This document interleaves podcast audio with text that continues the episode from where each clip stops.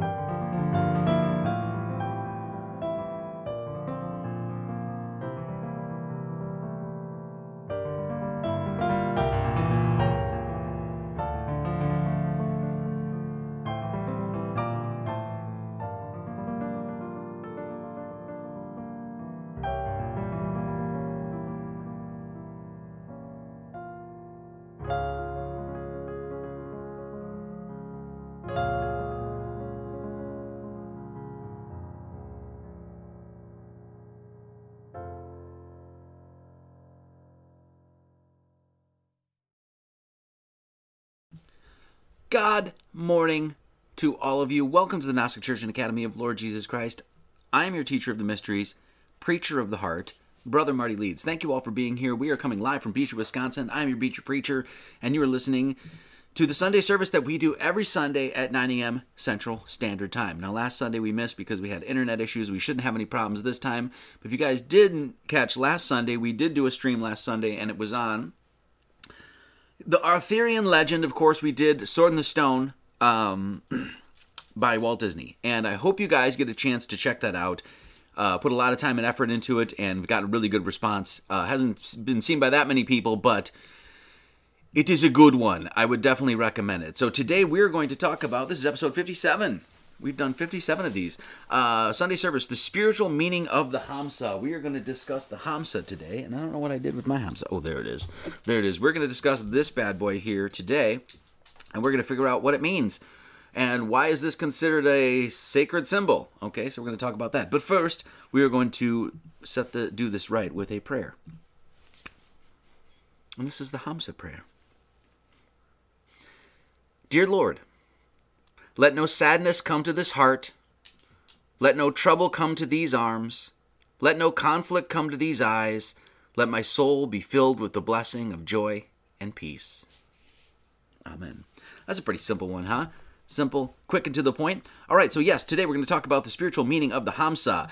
And so this is a symbol that is known, a lot of people have this. In fact, when I first saw the symbol like a long time ago, um, I sort of fell in love with it. And didn't, of course, I didn't even know what it meant, but I was like, God, that's weird. It's unique. And there's three fingers and two thumbs. And sometimes it's shown like this, and sometimes it's shown like this. And uh, most often than not, there's a heart, or, or, excuse me, an eye in the center of the palm. Sometimes there's a heart, that sort of thing. There's different expressions of the Hamsa, but we're going to pick this thing apart today. Now, I'm going to warn you right now. This is very mathy. We're going to get very mathy today. So if you guys don't like the math stuff, you might want to find a different church service or look, watch another one of these or something like that. But in order to really understand what is being mentioned here, what this thing means, we have to get into the math. So I'm warning you. Okay, good. All right, so the Hamsa. Well, this is what the Hamsa, of course, once again looks like. And a lot of people have these in their homes and things like that. And ours says, um, I forget where we got this. I think we got this in Hawaii or it was a, a gift or something. But it says, I am protected. And it's usually like an amulet or a, um, oh, what do they call those? Like a talisman kind of thing. Sometimes people wear it for that. Is a is a symbol of protection, is what it is. Why? Why? this is the thing that we sort of deal with on this channel. Is that we one of the things that I do is that you know, and I try to teach is that there's so many of these things, these spiritual symbols or rituals or stories and things like that that people envelop into their lives or they'll hang on their wall or stuff like that. And then if you go and ask them, like, well, what is what does that mean? Well, it means I'm protected. Okay, why? right? We're we're filled. Our world is filled with things that we do all the time, things that we like, symbols that we like, rituals that we do, and we don't know the meaning of them. We don't understand the spiritual potency of, of what we're handed or what we're doing. And so on this channel and in this church, we try to take those ideas and really explain them to to people in a, in a very um, I try to do it in a very concise, precise, you know, coherent method, and so you know people can get this and be like, okay, that makes sense. Okay, so that we're gonna we're gonna try to do that with the Hamsa today. So what is the Hamsa? Arabic. Um, it's a Hamsa. It's a is a palm shaped amulet popular throughout North Africa and the Middle East.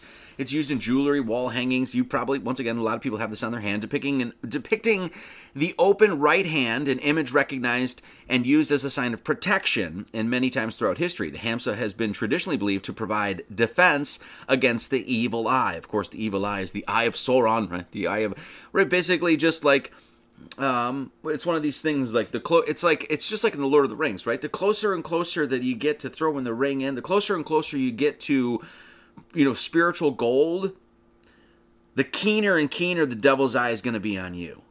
Right? The closer, the higher you get up the spiritual mountain, the more the devil's going to want you. He's like, no, no, no, no, no. I don't want you to get up there. Okay? The Hamsa is an ancient Middle Eastern amulet symbolizing the hand of God. In all faiths, it is a protective sign. It brings its owner happiness, luck, health, and good fortune. The Hamsa is known by many names Hamsa, Hamsa hand, Hamesh, Hamesh hand, Kamsa, and Shamsa. It's also called the Hand of Miriam, named for Moses and Aaron's sister.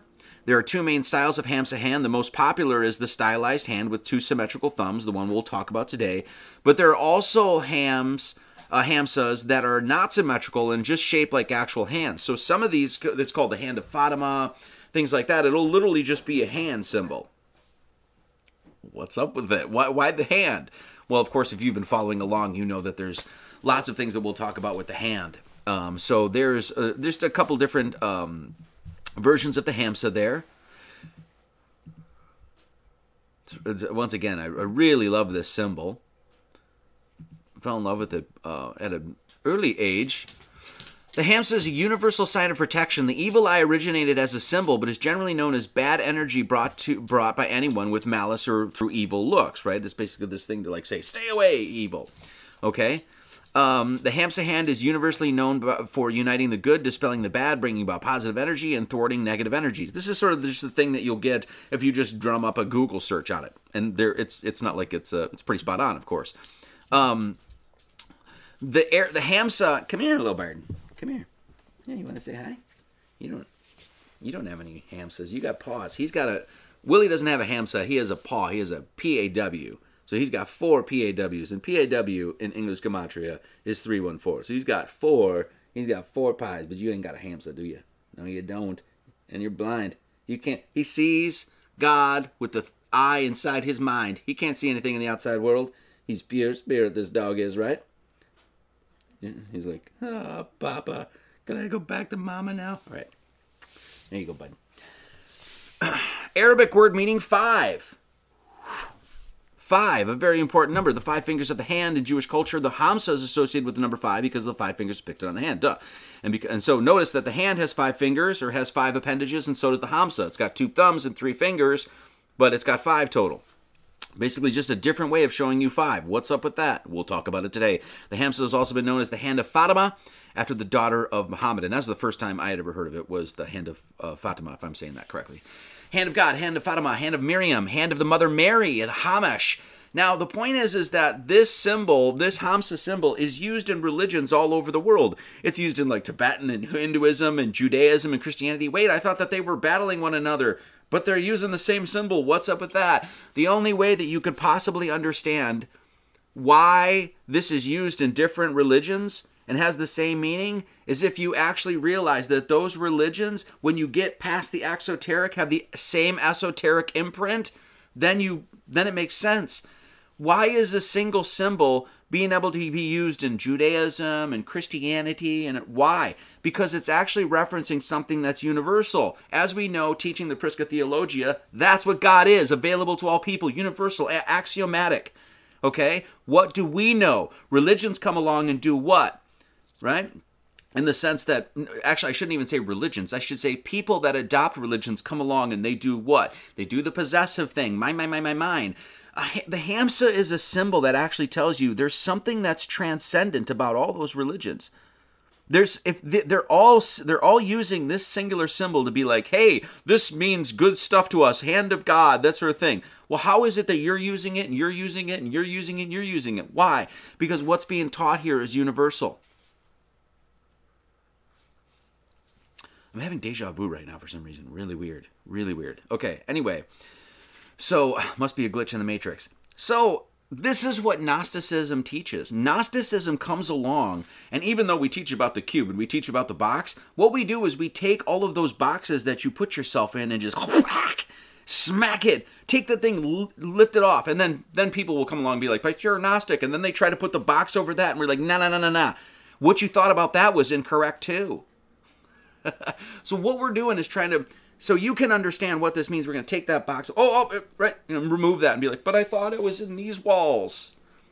That's what that's what we that's what we do here. Okay, so now we've done. Well, let me make sure that I'm okay. Yes, here.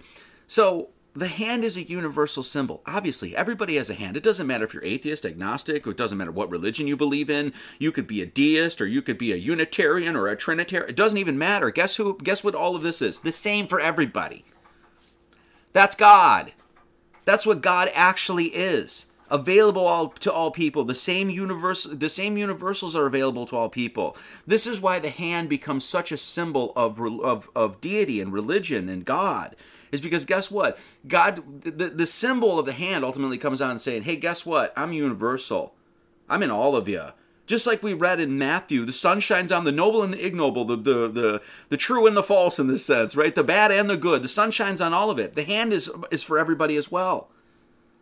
So, what do we learn about the hand? The hand of the Hamsa, and we're not going to look at just the regular hand because we do that enough. We're going to look at this new stylized hand with three fingers and two thumbs we know that the hand has all sorts of different oh there's a there's a mathematical literally a, t- a, a, a multiplication table on your hands. That's just one of the thing the math that we can do.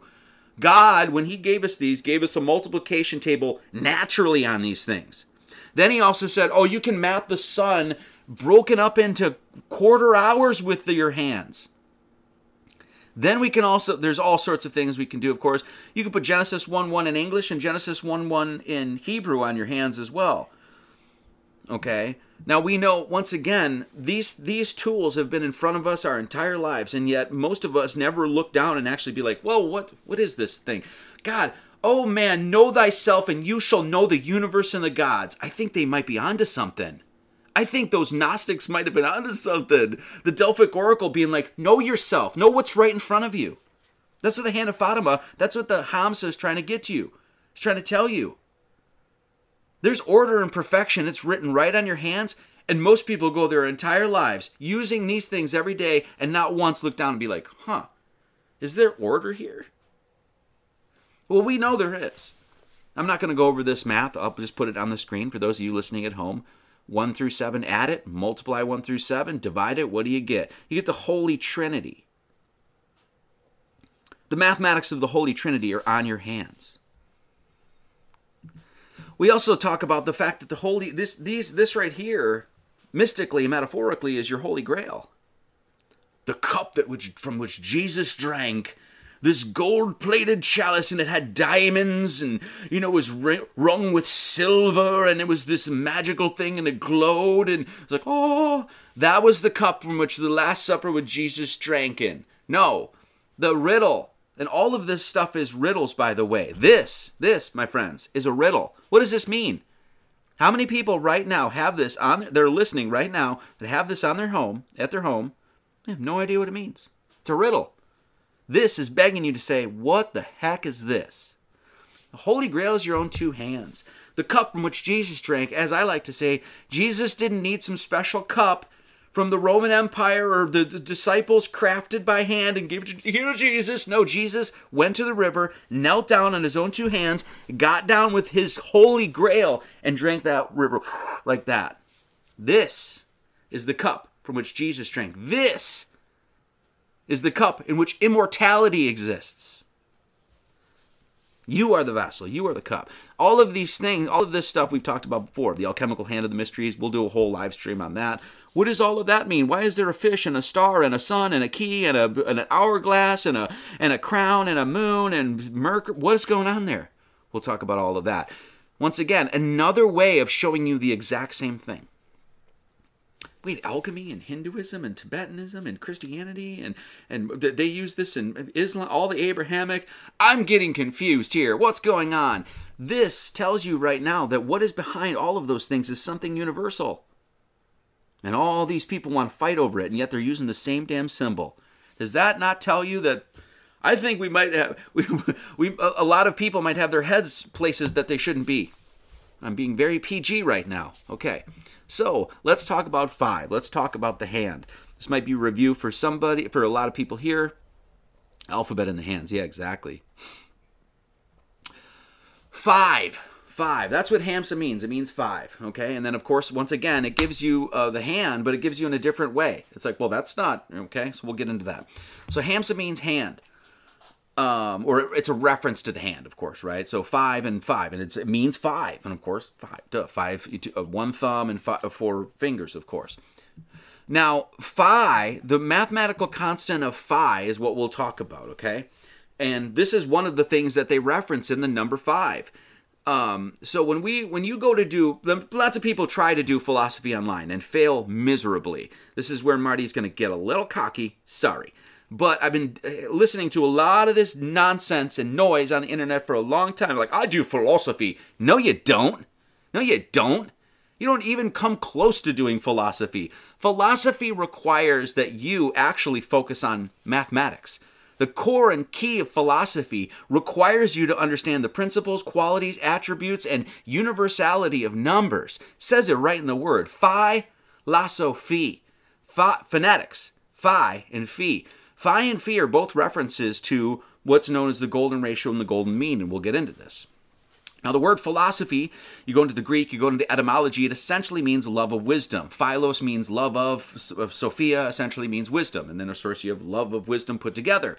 But that's of course not the only way that you can deconstruct a word. You can also you can look at the definition, you can look at etymology, you can look at phonetics. This is proper linguistic study here, okay? Phi, philosophy. So phi and phi, the phonetics of philosophy, phi, phi, phi, phi, phi, phi, phi, phi, phi, phi, phi, fo, fum, right? That's a reference to what? Phi.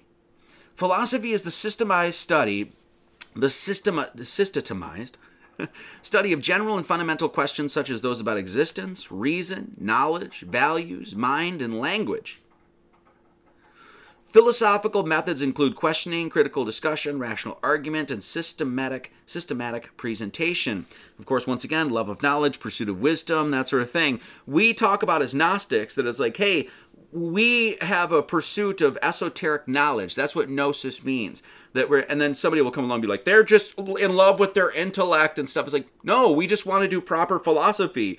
In order to un- we need to know what God wants of us. That's what gnosis actually means. Don't let anybody else tell you otherwise, right? Get it straight from the source here, from somebody that actually runs an actual Gnostic church. Gnostic, to be a Gnostic means I want to know what God wants of me, I want to know His will, and I want to follow that. That's what it means. Don't let anybody else tell you otherwise, because it's a bunch of horse apples. Philosophy, in order, the word tells you itself. You're going to have to do your if you want to if you want to ponder and ruminate and and that sort of thing on the nature of creation and language and God and stuff like that. You better best do your study in math. Math. There is not a single science that does not require the application of maths, period. If we can name one, even psychology will get into math. You go, you read Carl Jung, and he does dream interpretation. One of the th- first things to be like, oh, why are they drawing circles and squares all the time in this dream interpretation? There's not a single science that you can do where you will not apply math. Philosophy in the Word is telling you about that. Plato said, No other branch of education has a vast range of applications as mathematics, but its greatest advantage is that it wakes up the individual who is by nature sleepy and slow witted, sharpening his memory and wits and leading him beyond his normal capacity by divine art. That's right, mathematics is a divine art. That's what it is. Numbers are the highest degree of knowledge, it is knowledge itself. Philosophy tells you that. Philosophy says if you want to ruminate and ponder on the nature of existence and God and your place in it, you better best make your foundation in mathematics. Hence why phi la sophie. Let's talk about what phi and phi is. Phi, phi, five, five, is a fingerprint of God. That's what it is. It's a design signature within creation. That's what phi is. That's what 1.618 is. That's what the golden mean, the golden ratio is. Many people know that. What we have to do is understand what we're looking at, okay? When you see, and I'll show different examples of this, but so what, what you see in the pentagram here, and when you draw a perfect pentagram, which is what? Five pointed, five pointed stars. In other words, God in his in, in the metaphysical realms has imagined and dreamed up geometry and math, right? A metaphysical language, has given it to mankind, and all mankind has to do is go one, two, three, four, one, two, three, four, five. And he's got a fingerprint, notice I used fingerprint of God right on his hands. All he has to do is measure that ratio. And what does he have? That ratio is found all over the world. It's 1 to 0.618 or 1.618 to 1. Many people know this. It's the golden mean, golden ratio. Music is math. That's absolutely right. Um, so we have this fingerprint of creation, fingerprint of God, design signature within creation found in a pentagram. Simple, right? Now, the, the important point here is that what people will do is come along and say, oh, um, well, if you see phi here and phi here and phi here, all you're doing is pattern recognition. Pattern recognition. That's all you're doing. And then they'll use that as to throw it out as it doesn't mean anything. No, pattern recognition is actually a sign of intelligence, okay? When somebody says and tries to like you know oh that's just you're just pattern recognizing listen to actually what they're saying. Listen to the esoteric the mysticism when you do proper etymology what they're actually saying. Oh you're just pattern recognizing. Wait a second. We just talked about how pattern comes from paternos which means father which means the Father in heaven. So when somebody comes along and says, Oh, Marty, you're just a pattern recognizer, what are they actually saying etymologically? Oh, you're just recognizing what? The divinity of the Father everywhere. Pattern recognizing. Oh, you're just going and recognizing, oh, there's God, and there's God, and there's his signature, and there's his design, and there's order. That's all you're doing. Yeah, you bet your ass that's all I'm doing. Yeah, I know. I know, because we can see God within all things. Phi, phi, the Hamsa, is one of the things that God has given us to allow us to open those doors in our consciousness. Allows us to go out into the world, see that order, see that design element in a flower, and then turn around and be like, whoa, it's in the human being too. And as you'll see, it's upstairs in the heavens as well.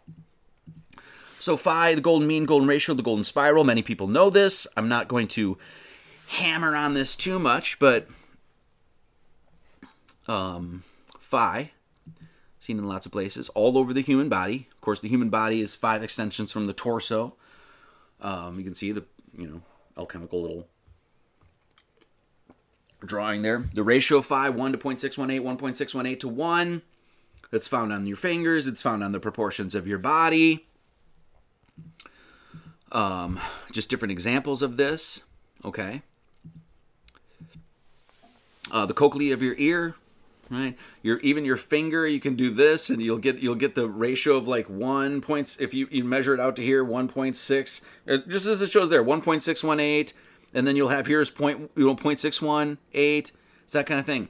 The human arm and once again, this is your um, generally speaking, will measure out to approximately 1.618. Now, you're never going to get the exactly why. Well, because we're fluid, we're movement, we're uh, constantly in movement. Nothing is static. You're not actually measuring static geometry. What you're measuring is, you know, well, eternality going through materiality is what you're doing. But the point is, is that this ratio of phi that you find on by by God just saying count to five, peeps, and you'll find this that's on your arm.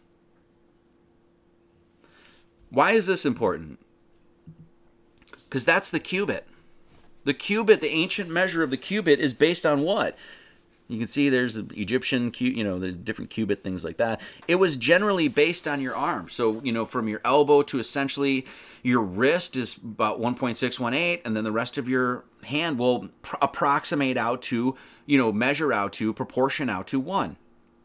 Now, why is this important? Because this is the kind of thing that you need to understand in order to understand the Bible at all. And unfortunately, we live in a time where the people that read this have no idea. In fact, if you brought this up, you'd be like, "That's ah, just about you worship math. You're just no, no, no, no. This is the cubit, bro. It's measured at 1.618. You find it in a pentagram. This is Revelation. This is the city of God. Just as this, it's called the golden mean the city of God is gold. Okay? The city lies foursquare, and the length is large as the breadth. We've talked about this. And then it goes and goes. This next line says, And he measured the wall of this city of God that's all cubed and gold, and a hundred and forty and four cubits. Cubits. According to the measure of a man. In order to understand God and his city and how gold it is and how beautiful it is, you got to look at yourself. O man, know thyself, and you shall know the universe and the gods. It's right in front of you, it's right on your arm. It's here and it's upstairs as well.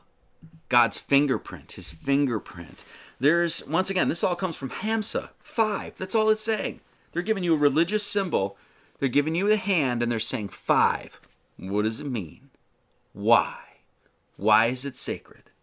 There's 365 days of the sun that travels around our flat, stationary Earth.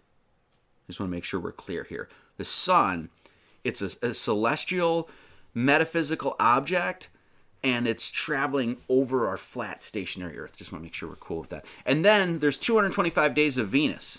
Venus is known as the symbol of, uh, it's a lot of times considered a planet of love. Why?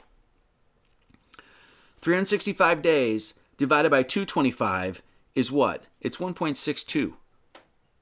In other words, it's a what 99.6% correct to 1.618, which is an infinite number, which is a you know a number that you have to approximate by the way.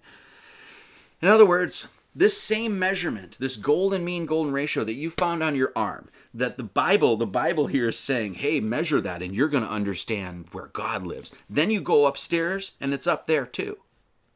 This is why we said, O Father in heaven, O Father in heaven, O patterns of beauty and order and design metaphysically above me. What is God speaking? How what what is the sun? I don't know. What's Venus? I don't know. How far away is it? I don't know. Can we land on it? No. No, that's all horse apples. What are those things? I don't know. What can we do though? We can measure, count, map, and track those things. And when we do that, what do we get? Golden order and beauty. Found where? God wanted to make it so complicated, he put it right here. Holy shnikes. Really? Yeah, he did. Yeah, that's what he did. This is known as the kiss of Venus. What do you guys see here? God bless it. That looks like it's very fivey. It's very, very fivey. so, and this is from perspective on Earth. This isn't like some heliocentric blah blah blah blah. This is the Earth being stationary, just like you would on a reading an astrological chart. Okay, so in the kiss of Venus, what is the kiss of Venus? It's Venus. This is order and design and beauty. This is what we said when we said God is a musician. He's like, dun, dun, dun, here's Venus. Oh, here's the sun. And in, in between those things, what is it? The ratio of his fingerprint, his design. Venus passes between the sun and Earth every 584 days. So every 584 days, you know, you see, you see this conjunction between, you know, essentially Venus passes before the sun. The kiss of Venus with the Earth occurs over an eight year period. And so eight and five, by the way, are eight. That's those are Fibonacci numbers. I'm not going to get into that. And which leads to the golden ratio. Too much to discuss right now. Venus passes between the Sun and Earth every 584 days. The kiss of Venus with the Earth occurs in eight over an eight-year period, and that movement of the heavenly body as it moves around the Earth draws a beautiful geometric pattern of what? Five. Five. Who owns Venus and the Sun? Muslims. The Muslims got it. No, no, no, it was the Tibetans. No, it's the oh, it's it's all three of the Abrahamic faiths that can't agree with one another. They nobody owns it. Nobody. This is what the Hamsa tells you. It's God. You get to hear you don't need you don't need to follow the doctrines and dogma of a bunch of church fathers that don't know jack all. God's saying, "Hey, my message to you is right here." So when we look at now let's go into the actual symbol of the the Hamsa right? Let's look at what these, you know, once again, we're given a hand, but it's not a hand. It's a frickin' three fingers and two thumbs, and it's really confusing. I don't know what's going on here. We did a lecture called, um, sorry. We did a lecture called episode 41 of the Sunday Service, Understanding Symbolism 101. And I highly recommend you watch that because basically what we do is go over step by step sort of the things that you have to go through when you see a symbol there's there's a certain like sort of list of questions and things like that that you can ask the symbol that will immediately give you information. Now we're never taught this stuff in of course we're never taught this stuff in school. The you know the mystery school tradition will tell you that it's all symbolic. Like ultimately, you know, even the letters of the words that we speak are symbols, right? As we know. So it's all symbolic. So if you want to understand anything, you have to go headfirst into symbolism, dive into it we don't really have any symbol. This is the closest thing that you're going to get to a school of symbolism uh, out there, as far as I know. Correct me if I'm wrong, but you know, I don't know anybody else that will try to actually help you understand. No, how can we logically, rationally, and actually deduce higher levels of information from that symbolism? What is the methodology that I need to go in and, and extract that? That's what we try to teach. So this is some of the things that we covered in that live stream. Number one, in re- when you're talking about specifically religious symbols like this, right? When you speak like this is a religious symbol around the world. One of the several of the things that are talking about are universals and transcendentals. Universals and transcendentals. That's what's trying to be revealed to you in religious symbols. Also, religious symbols always have to do with you. They are always like 99.999% of the time whatever's being revealed it has to do directly with you your relationship to god and your spiritual quest. Period. Universals universals and transcendentals that's what's being revealed through the hamsa. What are those things? I don't, I don't want to just put a bunch of spit out a bunch of words and then not substantiate what we're saying. No no no let's do that. Universals and transcendentals where do we find? We find them in mathematics and we find them in the heavens what are what is math? It's supernatural. It's there's an infinitude to math, meaning that numbers go on forever. There's no st- you can't be one, two, three, four, all the way to eighty gazillion, four hundred fifty-eight billion, blah blah blah blah blah. They just keeps going, going, going, going. They're supernatural. They're infinite. They're sequential. They're naturally ordered. One, two. What's next? It's three, right? What's after that? Four. What's after that? Five. Who made that order? Where does it come from? God. What does the Hamsa tell you? Same thing. Incorruptible, infallible, available to all mathematics are. Stars are the same thing. They're metaphysical. They're in the spiritual realms. You can't go up there and drive a car around on Mars and all that other stuff. They're incorruptible. They're available to all. They're infallible. It's the same thing. So when we see something like this and we we know that hey, this is trying to connect us to God, we know we need to know that hey, whatever's one of the things or many of the things that are being presented to us in this is that stuff. What is that? So you know, how do we extract that? Okay, well, let's ask the right questions. Well, number one, a gateway to symbolism is numbers and geometry. It's why you have.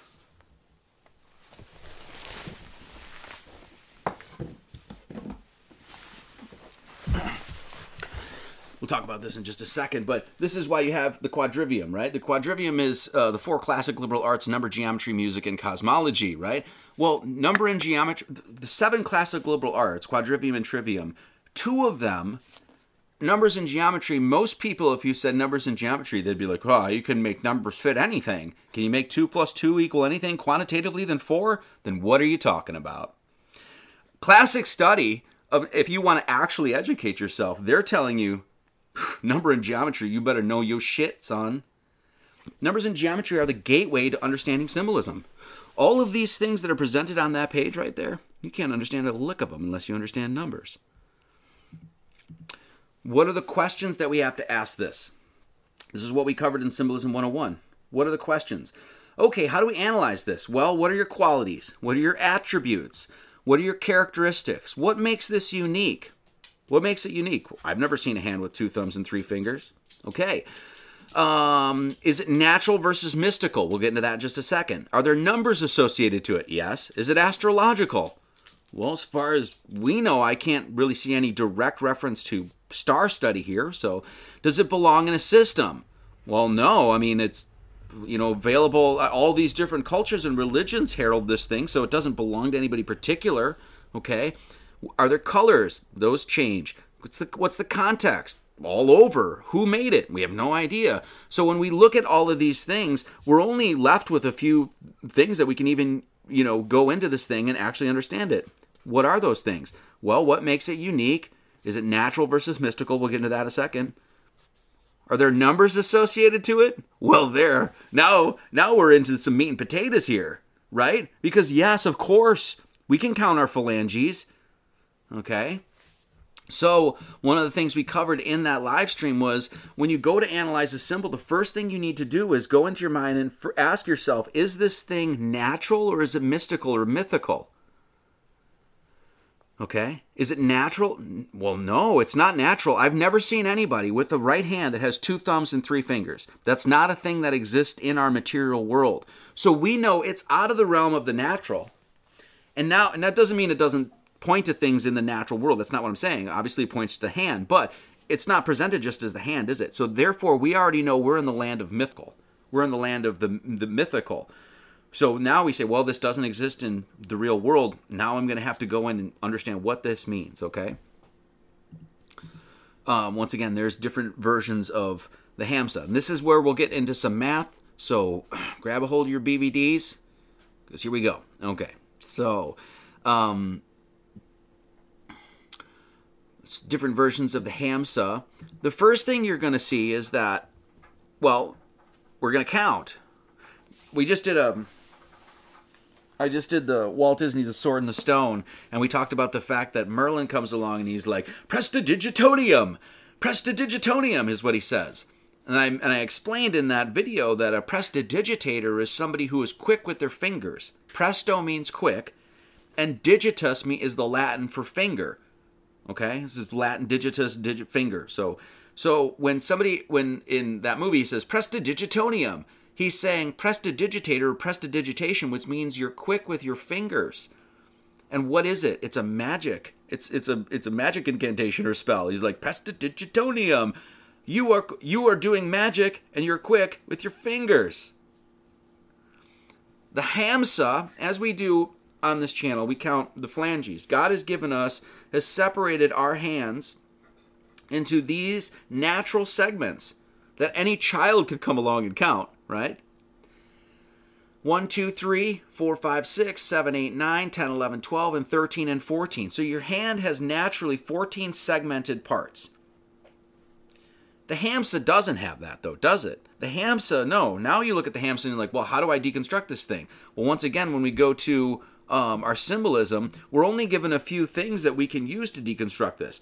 Well, what's, you know, what makes it unique? Is it natural, mythical, mystical? Are there numbers associated to it? Yes, of course. You look at the you look at the phalanges of the hamsa as opposed to the ham. You have one, two on the thumb, and then you have 3, 4, 5, 6, 7, 8, 9, 10, 11, 12, and 13 for the other thumb. So there's 13 phalanges on this top, and then there's 14 in the bottom. Well, that right there says what? There's a difference of one.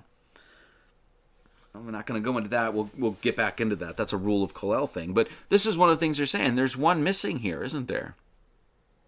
Okay.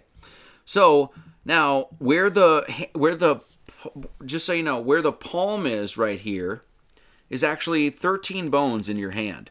So there's this will pay attention, okay? On your regular hand, you have 14 phalanges. 14 phalanges. And then on the palm there's 13. So your regular hand has the differentiation between 13 hidden and 14 visible in this sense. Like you can see the bone distinctions here, right? Can you see them in your palm? No. Palm is 13, phalanges 14. Just like this. Palm is 13, 14 phalanges. This has 13 phalanges on the top, though. Okay, well, once again, some math here. And this is going to all lead into each other. We're going to see we're going to go here, we're going to go here, here, here, here, and here, and here. And what it's going to do is go all back into the center. It's going to all link to one another. Through what? A universal medium that God has given us, which is exactly what the hand is telling you about math. So there's 13 and 14 phalanges on the difference between these two hamsas. 13 times 14 is 182. You guys can do the math yourself. 13 times 14 is 182. Okay. Now, uh, the 42nd prime, pay attention, this is where we get mathy as hell. 13 times 14. 13 phalange or 13 bones within the hand, 14 out here, or we can say hamsa 13, regular hand 14. 13 times 14 is 182. 182. The 42nd prime number, 42, 42, 42, 42. Pay attention. 42nd prime is 181, which means the divisors of 181 are 1 and 181. So the sum, in other words, the 42nd prime, the sum of its divisors is what? 13 times 14. 13 and 14 is a reference to the 42nd prime. Now, 13 and 14 is actually where you establish pi in the number line. So we walk up 0, 1, 2, 3. We've done this many times. Review 0, 1, 2, 3, 4, 5, 6, 7, 8, 9, 10, 11, 12. Let's do it this way 0, 0, 1, 2, 3, 4, 5, 6, 7, 8, 9, 10, 11, 12, 13, and 14. 13 and 14. 13 times 14 is 182. Reference the 42nd prime. 13 and 14 is also where you establish pi in the number line. 13, 14, and 15. Just mirror those. 3, 1, 4, 1, 5, 1. You put a decimal place in there and what? That's a that's a um an approximation of pi that's probably 99.998% correct. And all you do is what? Mirroring and the placement of a decimal which requires what? Your creative faculties. Do you think that you're going to need your creative faculties to unriddle this thing? Let me ask you one more. Do you think you're going to need your creative faculties to unriddle this thing? So, 13 and 14 lead you to the place where pi is established in the number line. Now, what's so amazing is that God, with the natural mathematics, has also given man another way to point to this place in the number line. What do I mean? Using the same thing, mirroring, mirroring. 11, 12, 13, 14, 15. 13, 14, 15 is where we establish pi in the number line. 13 plus 14 plus 15 is what? It's 42. It's 42. 13 and 14 is 182, and that's the sum of the divisors of what? The 42nd prime. You see what's happening here? We'll keep going too. All of these things that are all end up going to point to the same thing. When you walk up your number line, 0, 0, 1, 2, 3, 4, 5, 6, 7, 8, 9, 10, 11, 12, 13, and 14, look at the numbers past the number 10. 11, 12, 13. If you square those numbers and their mirrors, they mirror each other, just as you can see on the screen. 11 squared is 121. The mirror of 11 is 11. That's 121 when squared. 12. 12 squared is 144. The mirror of 12 is 21. 21 squared is what? 441. It's a mirror. 13 squared is 169. The mirror of 13 is what? 31. This is just naturally how this works. This isn't gematria or sacred geometry or playing with numbers. This is literally just how it works. 13 squared is 169. The mirror of 13 is 31, and that's 961. 121, 121, 144, 441, 169, 961. Now let's walk up to 14. 14 squared is 196. 41 squared is 1,681. That doesn't. None of that jives. None of that jives at all. That's not a mirror. The mirroring stops. Where's the decimal place in pi? Between 13 and 14. The mirroring stops in the very place in which you must creatively say, hmm, that seems like that's a natural reference to pi, that God put in that sequential number line. Now add those. 13 plus 14 plus 15 is 42. What was 13 times 14? What was the Hamsa telling us about? 13 phalanges and 14 phalanges. 182. That's the sum of the divisors of the 42nd prime. And then what does 13, 14, 15 add to? 42. What's 42? It's literally the first thing that the New Testament gives you. It's literally the first thing that the New Testament gives you. The 42 generations Abraham to David, David to Babylon, Babylon to Christ, and it separates it into what? Three 14s.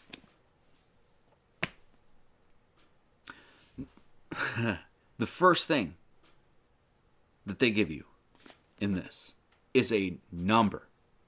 Why 42? Why separate those? That's just how it happened, Marty. That's just in the historical timeline in which Abraham to David, Babylon, Babylon, Christ, 2,000 years ago plus. It just so happened that those generations stopped. The 14 generation, there was just three of them. And then they were they, they thought that this was so important to put in here that you know this and then it doesn't seem like anybody really knows that. And then, but they didn't tell you when all of it happened because all of that makes sense. Or there's more to the story.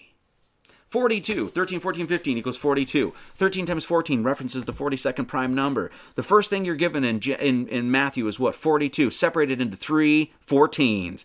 There's the rainbow. You know what that angle is? 42. 42 names of God in in in um, in Kabbalistic literature and um, Jewish Kabbalistic literature. 42 ideals or principles of Ma'at. Christian natural phenomena, natural number line, Judaism, Egypt. What's going on here? What's going on here? Where else do you find 13, 14, and 15? Between holy and Bible between holy and Bible. Holy equals 12, Bible equals 16. What's the numbers between 12 and 16? It's 13, 14, and 15. what does that equal? 42. Pi between holy and Bible. Okay, so one one more. Now, when you look at the Hamsa, Look at that. So 42. We all saw 42 there, all the ways we can get to 42. If you look at the hamsa, there's a couple different ways you can look at it, right? So if you have the two thumbs this way, like this, right? What it, there's a bunch of different ways you can look at this, right? You can say one thumb here, one thumb here, and three fingers here, right? So let's just look at that as 131. 131 is a prime too. You know what prime it is? It's the 32nd prime which means if it's a prime, it's got its divisors as 1 and 131, which means its divisors are 132. Do you know what? Everybody get that, what we're doing here. one thumb, one thumb here. Just another way of looking at the mathematics. There, you could do this all day long with your hands as well too. And they, there's once again, there's Indian children that actually do complex mathematical formula on your hands because God gave it to us for that. So there's 131. So here's one, th- one, one, three, one, one, three, one. That's a prime. It's a 32nd prime, which means its divisors are 131 and 1, which means it's 132 is the sum of the divisors. 132 divided by 42 is pi again. It's a widely used abbreviation and approximation of pi. 131, 32nd prime, which means its divisors are 131 and 1, which means it adds to 132. This is the natural sum of the divisors. 132 divided by 42 is 3.142. Now, one more thing here. Let's go over this one more time. 131. That's the 32nd prime. Prime is a number divisible by 1 in itself. 131 is the 32nd prime, which means its divisors added are 132. And 132 divided by 42 is 3.142. Do you guys know in Kabbalah, there's it's considered the like in in Jewish Kabbalah they say this it's the 22 letters of the Hebrew alphabet and 10 emanations of God those come together to be 32 it trans as you guys know Kabbalah trans Judaism it, it, it, it transcends Judaism um, and that sort of thing. So the number 32 isn't just like, well, it's Jewish. Or like people will say this about Masonry. Well, it's 30, 30, that's the Scottish Rite. No, it doesn't belong to anybody. It's just like who owns the sun? God. Who owns the number 32? God. We'll get to 666 here too, okay? So the property, now, so this was the 32nd prime. So there's a reference to the number 32. Is the number 32 important in, in English gematria? Well, I don't know. English equals 32.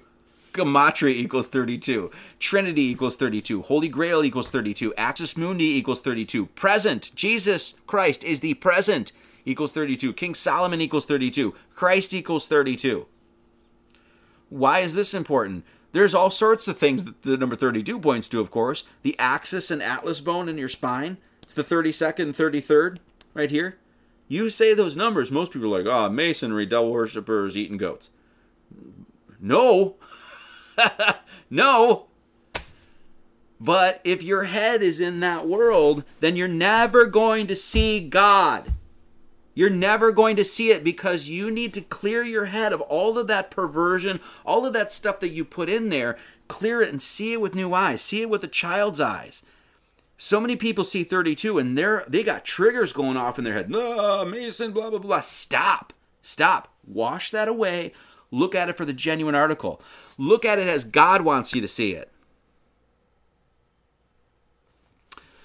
What's interesting about the number 32? Speaking of divisors, this is just looking at, once again, the qualities and attributes of the symbol, right? We're just look, number 32, what are your qualities? What are your attributes? What makes you unique, number 32? What are your characteristics? The divisors of the number 32 are, it's a doubling pattern. 1 times 2 is 2. 2 times 2 is 4. 4 times 2 is 8. 8 times 2 is 16. 16 times 2 is 32. Those are the divisors of the number 32. It's a natural um, doubling pattern, is what it is. Or dividing pattern, if you look at it the other way. Doubling, multiplication or division are just reflections and mirrors of one another, by the way. So, do you know what that is? When the sperm goes and goes in the canal and then gets to the egg and bites into the egg, do you know what happens? It's procreative mathematics. It's the first time where your basics of mathematics gets refuted. 1 plus 1 does not equal 2 in this instance. 1 plus 1 equals 1, doesn't it? Because one sperm comes in. This is procreative mathematics. One sperm comes in and one egg, and then the sperm bites into the egg, and what happens? They end up coming together and becoming one human being. And so what happens? It's a doubling pattern. Meiosis and mitosis. The cell division is a doubling pattern. So the one, those two unite, they become one, and then they start splitting. 1, 2, 4, 8, 16, 32, 64, 128, etc. That natural doubling pattern that's found within the growth of a human being it's found in number 32.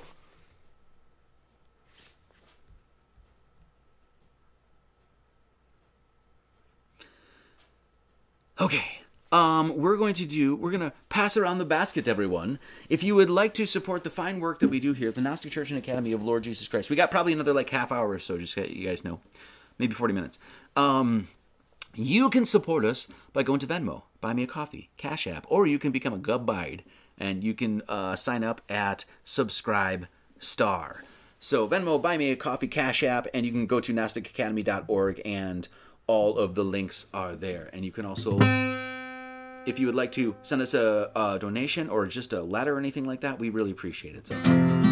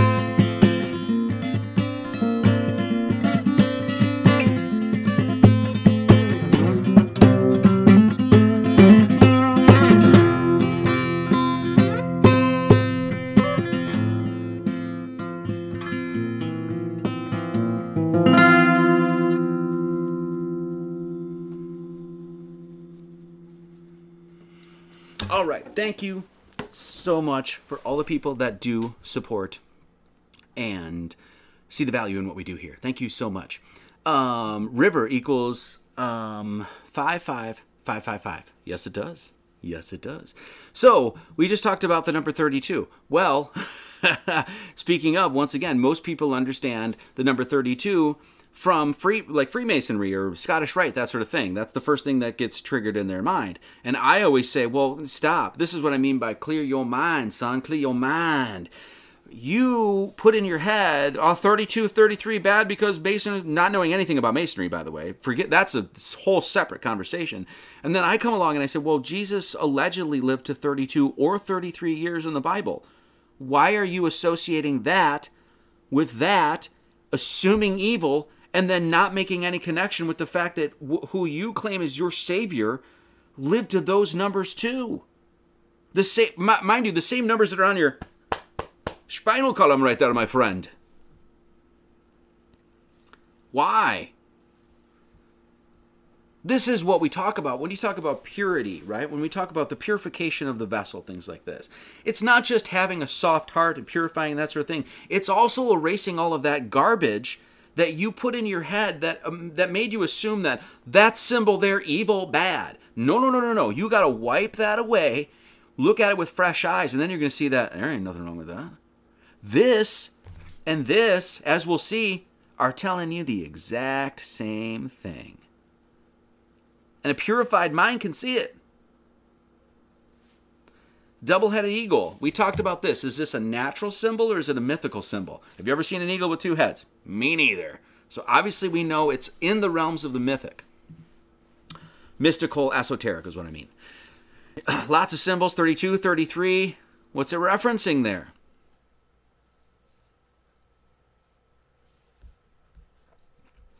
What's that sword mean? Is that the sword of the spirit? Is that what there? Is that what that means? So we have this double-headed eagle. This is when we were in Germany, um, all over the place. We we we saw this double-headed eagle. So this is one of the symbols of the Masons. What does this have to do with? Uh, once again, there's the number thirty-two. We saw that right referenced on the hand. This is a single hand with two symmetrical thumbs. Well, that doesn't exist. So what is it referencing? It's referencing what we just talked about when we did the the Knights of the round, uh, the King Arthur um, Sword in the Stone, It is the coincidentia oppositorum, the unity of opposites. Your those two symmetrical thumbs on that one hand is representing the duality well the single energy that has a, a, a, you know it's a singular energy that's not dual in the sense. It's a singular energy that has these two sides to it but it's a single energy. You understand this through your, your brain right? Left and right in, in a sense right logical, analytical, sequencing, linear, mathematical, linguistic, factual, computational. That's on your left side. What's on your right? The creative, the imaginative, the holistic, the intuitive, the numerological, the artistic, the rhythmic, the nonverbal. The, the, the true man, the true being, the true elevated being recognizes that those two things come from one source. You merge them, you balance them, you balance those opposites into something higher. That's what the whole thing is about. You're taking this right and you're taking this left, and you're not being pulled one way or pulled this other way. You're recognizing that this this um, this world requires you to balance yourself through those ebbs and flows, those high tides and low tides. That's why you've got two opposable thumbs. The same message is on that double-headed eagle. That's two heads on one body. That's not a real bird. Birds don't carry swords and stuff like that. So so this is what it's referencing. We just did a whole live stream on the King Arthur about this. This is your polarities. Once again, in the beginning, God created what? The heaven and the earth, which means what? Heaven and earth came from one thing God Almighty. You're a microcosm of that. You got to recognize that, balance those things. I am the Alpha and the Omega, the beginning and the end, the first and the last, Jesus says. Why did he say that? Because he's the balance of the opposites. I'm the alpha omega, day, night, light, dark, first, last, beginning, ending, good, bad, positive, negative, active, passive, true, false, yin, yang, man, woman, acidic, alkaline, sun, moon, hot, cold, health, disease, right, wrong, constructive, destructive. Man, woman, sun, moon, all this sort of thing. We have all of these opposites, and as we learned in the the by from King Arthur, how, why did he become king? Spoiler alert: Why did Arthur become king? Because he merged the opposites. He went through the process of the Coincidentia Oppositorum. This is once again masculine and feminine traits. You actually want to embody all these things. Otherwise, you're not balanced. You're not a complete being. You're not a holistic being. The feminine is what? Nurturance, nurturance, sensitivity, sweetness, supportiveness, gentleness, warmth, passivity, comparative, um, cooperativeness, expressiveness, mod- modesty, humility, empathy, affection, tenderness, being emotional, kind and helpful, devoted, understanding. Oh, those are all very nice, feminine things. Then what's men? What's the manly side? Independence, dominance, aggression, protector, provider, strength, courage, assertiveness, competitiveness, taking action, ambitious, bold, stoic, creator, leader, analytical, logical, freedom, ah, blah, blah, blah, blah, right? We got two opposites, but those opposites are on what? One hand. They actually come together and merge. And what are the three fingers doing? The exact same thing. This one and this one, as we'll see, they're sort of lower, and then there's one in the middle, that oh, old bird, and a good bird right there in the middle. He's got good, good bird. He's got a bird in the middle, and that bird is taller than the rest of them. The middle one, the balanced one in the middle, is higher than the rest of them, as we'll see. This is the alchemical androgyne. It's merging all of those things and becoming a holistic being our entire cosmos. This is the alchemical androgyne. androgyne. This is the completion of the great work. And don't let anybody else tell you otherwise. Alchemy, actual alchemical manuscripts are loaded with this. This is also our cosmology. Once again, those two thumbs represent what? The metaphysical and the physical. The one thumb going one way is the unknown. The the thumb going the other way is the known. The one thumb going to the right is the incorruptible. You know, the incorruptible. The one going to the left is the corruptible. The one going to the right is the incorporeal. The one going to the left is corporeal. Celestial, terrestrial, spirit, matter. You get it. This is where we live. Now, are those two things actual, actually separate? No. No, they're not. You experience them as one, don't you? Yes, you do. Yes, you do. How about your man split? Oh man, Know thyself, and you shall know the universe and the gods. What are you? You're a hamsa. You're a hamsa. You got a left side and a right side, and a pillar in between. This, once again, so I want to show you guys this. This double headed eagle here, this symbol here. Let's go with this one. This symbol here. No, this one. This symbol here, this symbol the Hamsa, and that are all the same. They're literally telling you this is for those of you listening at home at the Gnostic Church Academy of Lord Jesus Christ. I'm look we're looking at the back of a one dollar bill, and we're not high. We're looking at the back of a one dollar bill, and what is that pyramid? it's not the the left, the base to slope angle on the left is mirrored to the one on the right. And those two go up. Pay attention. Just like the thumbs, you got those two sides, angles. This is a base to slope angle here, and this is a base to slope angle over here. And those base to slope angles rise up in the middle to what? Three fingers. What's going on there? The left and the right are rising up to what? A triangle in the middle with an all seeing eye of God in it. And what is that doing? That's lifted up above. That's pulling the sword from the stone. That's the spirit that's lifted out of the material. Look at this matter down here. That spirit up there, it's not even dimen- it has no dimension. It's metaphysical. It do- it's not in the material world. What's below? That's in the material world. That's why you see shadows and there's dimensionality to it and it's on the ground. It looks pretty flat in the background. I'm just saying. So, all of those symbols, people want to say, all seeing eye of God bad, Freemasonry bad, Hamsa, I'm, I'm, st- you know, jury's still out because it's, anyway, all of them are literally telling you the exact same thing. Now, it tells you I'm protected. This is one of the main symbols. Why? Because when you know this, you realize what? God's in control. This is what it points to. That. That God right there. He has laws. Uh, he has his will. He wants you to follow that. And when you get into that groove, right, in this sense, God looks out for you. You're protected. This is what it means. That all seeing eye of God, a lot of people will say, um, you know, once again, this is your fundamental symbolism of the pyramid. People will see this and the triggers in their head will go crazy, crazy. Masonry bad. You know, this this just means a hierarchy of power at the top. And no, it doesn't.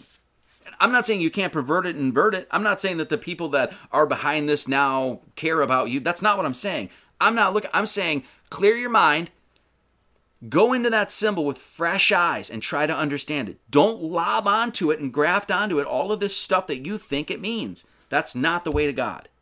God doesn't care about what you think. He doesn't care. I mean, well, you know what I mean. Like your opinions and stuff. God doesn't care about that. God has a truth and he wants you to know it. And all that that truth is available in these symbols. That is no different than this. This is why I have zero issue hanging this on my wall. You come to our house, you're, you're going to be confused. You'd be like, why is there seven chakras there? And why do you have a Hamsa? And why is there a Christian cross there? And then there's like an Aztec stone. You're confused, Marty. No, actually, the reason I have all that stuff in my house is because I'm not. Christian, the all seeing eye of God is a Christian symbol. It's not just a Christian symbol, as we know, these things belong to God, but this is what we try to do. We try to take, people have this box of Christianity that they want to put on stuff. This is, I come along, we come along and take that out and be like, sorry, sorry. The association of an eye with the concept of the divine providence is found in Christianity. How many Christians will look at the all seeing eye of God and be like, bad, evil, Mason, devil worshippers, blah, blah, blah. No, no, and, and we went to Europe and we we saw the all-seeing eye of God like all over the place what happened? What's happened along the way? Obviously, we're in a time period that we look at these things and there's been a crazy amount of inversion, a crazy amount of perversion. People, um, people that are working on behalf of, let's just call them the Legion, right? People that are working on behalf of you know the, the devil or whatever you want to say right? That are not working on behalf of humanity. They've been working full time for a long time to try to find that anything that has light in it and snuff it out. Invert it pervert it. This is exactly what's happened to masonry by the way. Don't even try don't even bother trying to have that conversation with truthers with a capital t. Don't even bother. You're gonna waste your breath son. Waste it. It's pointless they, they, the, they'll see the Masons with an all seeing eye and be like, bad. It's like, that's from your shit, dude. That's from your religion. That's heralded in your cathedrals. The Masons are coming along and saying, guess what? This is what Masonry is universal. Masons know that all those symbols actually don't belong to those religions, they actually belong to God. So, the all seeing eye of God, and what does it say? The all seeing eye of God, you know, all over the world, you see this. Once again, C- Christian cathedrals, you'll see this. The all seeing eye of God is this is from the Masonic Encyclopedia. And uh, all seeing eye of God is an important symbol of the Supreme Being, borrowed by the Freemasons from the nations of antiquity. This is the first line in the Masonic Encyclopedia. You know how many, I'm sorry, I'm a little bitching this morning, sorry. But you know how many years I've been online and I've been hearing truthers, truthers, truthers being like, yeah, Ma- yeah Masons, it's all seeing eye, that's their symbol. No, it's not. They'll tell you in the first line of their encyclopedia that that's not. What happened? What happened? oh, what happened? What happened? What's happened to Christianity? They don't know what any of it means. They've lost the connection to the mysticism, and now all Christianity is, as far as I can tell, is a vacuous, vacant shell of a religion running around claiming they have salvation, and they don't know what any of their shit means. Both the Hebrews and the Egyptians appear to have derived its use from the natural inclination of figurative minds to select an organ as the symbol of the function which it is intended peculiar to discharge. On the same principle, the open eye was selected as the symbol of watchfulness, and the eye of God is the symbol of divine watchfulness and care of the universe. The eye, this says in Psalms, what is that, 30, what does that say, 34, 15? The eyes of the Lord are upon the righteous, and his ears are open unto their cry. Behold, he that keepeth Israel shall neither slumber nor sleep. The eye is always open. It doesn't sleep, it doesn't slumber. It's not dreaming in this sense. It's always keeping an eye. Now, this symbol of the all seeing eye of God, this is beautiful. Why? because this is essentially saying God is not only he created everything, not only is he watching out for it, he's taking care of it, right? He's taking care of his creation. He didn't just, you know, make a 1984 Buick Skylark and then let it rust in the frickin' woods. No, he's getting in the thing and driving it around. He's taking care of it. He's cleaning the seats. And so, I never did that with my 1984 Buick Skylark. But uh, so God's just, he made his creation. He's taking care of it.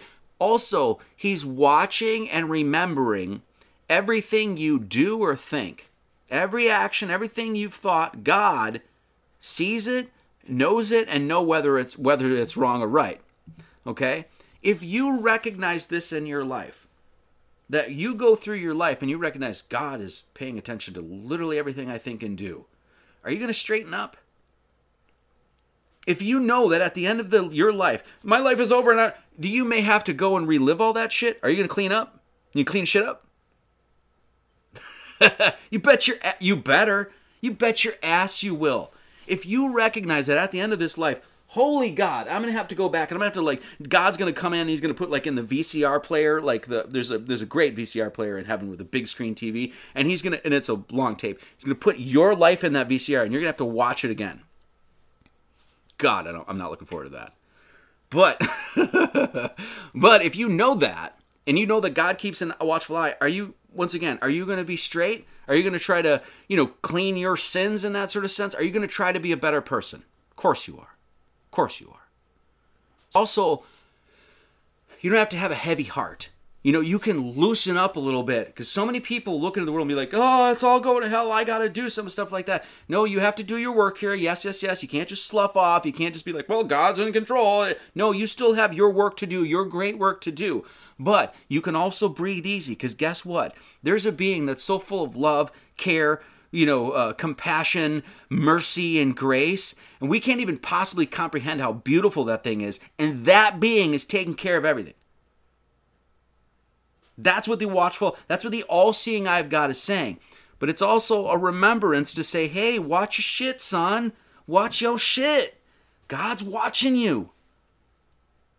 Rabbi Simeon said, All man's acts are written down in a book and scrutinized by the holy king and stand revealed before him.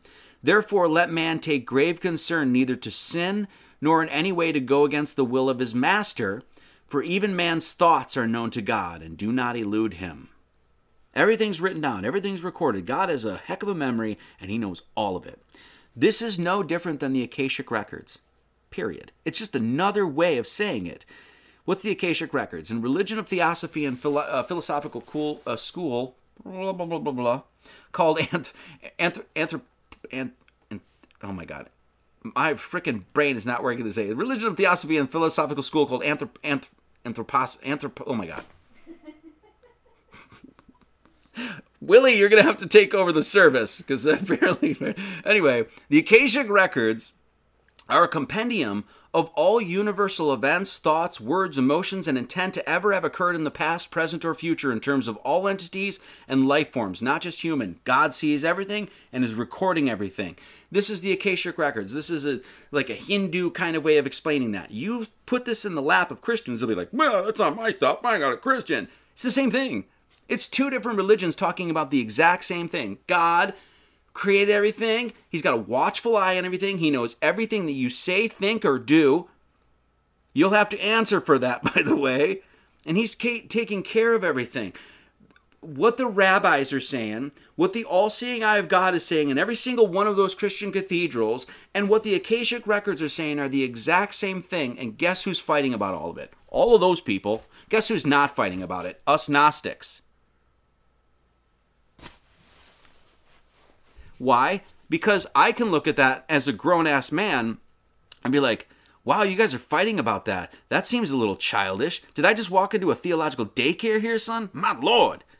Right? Those are terms. Yes, God is real. Yes, God has a memory. Yes, God is watching everything. It don't matter what kind of religious text you want to throw on. It. I got my Bible I'm going to throw on this thing. Whack. Doesn't matter. By the way, this all this is in the palm Akashic Records Sanskrit word for ether, sky, or atmosphere. It's basically just like everything that happens is out there in the world and it's being, you know, on God's mental plane. Okay? So that's what that that um the eye, this is a heart. Sometimes it'll be the heart. But the eye in the center of that palm is a reference to. It's the eye that never slumbers nor sleeps. Okay? Yeah, there's only one God, exactly. Now, let's talk about those three pillars in the center. So we talked about the, uni- the coincidentia oppositorum, the unity of opposites. You have the left and the right um, uh, merging, right? On one hand, okay? So then those two, what does that do? That leads up to the three fingers. So now we've got those three pillars that are heading straight up to heaven. Now, first and foremost, we notice that, and it's like this on pretty much every single one I've ever seen.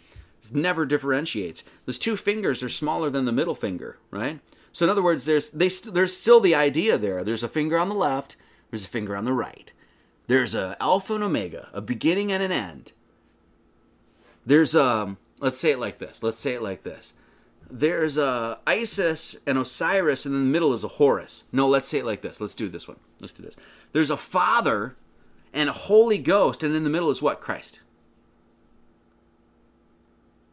Same thing. Those three pillars are recognized in, as the Trinity. It's literally the exact, just as we did with the all-seeing eye of God. Those are the base to, this is the base to slope angles here, right? Base to slope angles. That's going to lead up to what? The transcendent, the metaphysical, which is three points that's what? Off the pyramid itself. So here you have one, two, three, of course, the three, um, the triangle. Of course, the Trinity, we've talked about the Trinity all day long. It's found around the world. A specific mathematical idea, three becoming one, is found cross culturally, independent of, you know, not independent all religions because some religions aren't trinitarian i get that but you know you see this trinitarian idea across the world.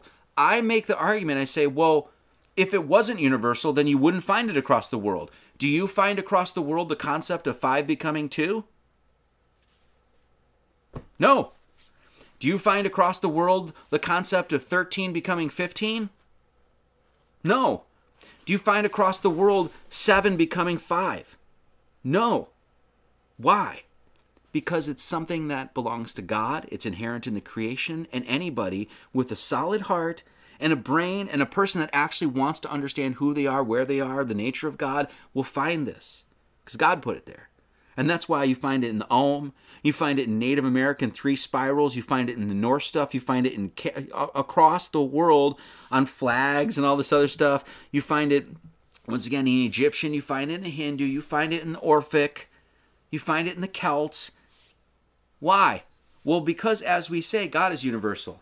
And what are all these people doing? Trying to take it, say it's mine, and you'll fail. All those people have failed their spiritual pursuit. I don't know what else to say. I'm not here to judge or anybody or anything like that. But if you've gone along and said the Trinity is mine, mine, mine, mine, mine, mine, mine, mine, you failed. You failed. Because the one thing that you were supposed to recognize about the Trinity is it's for everybody. It's across the world. Yeah, everybody through my Christian religion. No. No, no, no. So let's look at this again. Universals, universals, universals. Let me say it again. Universals, universals, universals. Notice I said three times, right? Actually, six. Let me say it one more time. Universals, there it's seven. Universals, just the eight. there, there's three here, right? Then there's one on the left and one on the right, and the middle one is bigger. The middle one is taller. Where do we find this? Around the world again? Mayan, Aztec, cultures we don't even know who built the stuff are saying the same thing. This is uh, called a triptych. A lot of this research was brought out by a guy named um, Richard Cassaro. God bless Richard Cassaro. Great books, great author. Uh, written in stone is what this comes from. Goes around the world, and you'll see architectural themes around the world saying the exact same thing. Ah, you don't want to go through the left door. That's a small door. No, that's that's a door for peons and weaklings and right that sort of thing. You don't want to go for the right door because that right door that's the toxic. That's the that's the dumbass man. Like, oh, that's that guy. You're the king. You want to go through the middle door. That's where the king goes through. The center, the balance. Exactly what we talked about in the Sword and the Stone lecture is exactly what the Hamsa is saying. There's three entrances. Which one are you going to go to? You're going to go to the left one, be all unbalanced and stuff? Are you going to go to the right one and be all unbalanced and stuff? Or are you going to find the center path? The middle way. God, that sounds familiar. But that's Buddhist, so that's bad stuff, right? what about this one? This is in Prague. Look at this. What is this? You mean to tell me that's not this the same thing? What's around the circle around that that castle right there? What is it? It's a fleur de lis, by the way. It's a three, and it's going. One's going up, and then one's going in. So one's going out and one's going in. In, in, in, in, in, in, in, in, out, out, out, out, out. In other words, so like in and out. Look at the circle around the castle, and then what's the three in the middle? The triptych in the middle. It's the same thing. This is a different way of saying that, and both of these things are pointing to the exact same thing. This might as well be sept, and that might as well be sieben, and both of those words mean seven, because that's exactly what you're doing. This is a different way, different language, a different way of symbolism to, to talk up in the third pillar, yes. The exact same thing.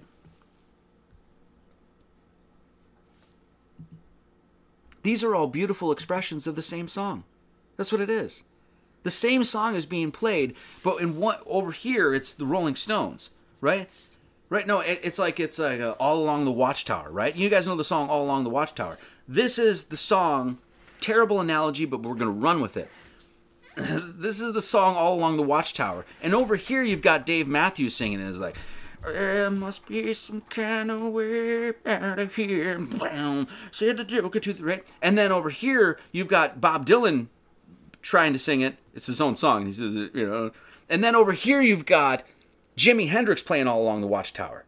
And everybody that's in the Jimi Hendrix camp, and everybody that's in the Dave Matthews Band camp, and everybody that's in the the, the Bob Dylan camp are all being like, ah, that's mine, my guy. And it's the same song.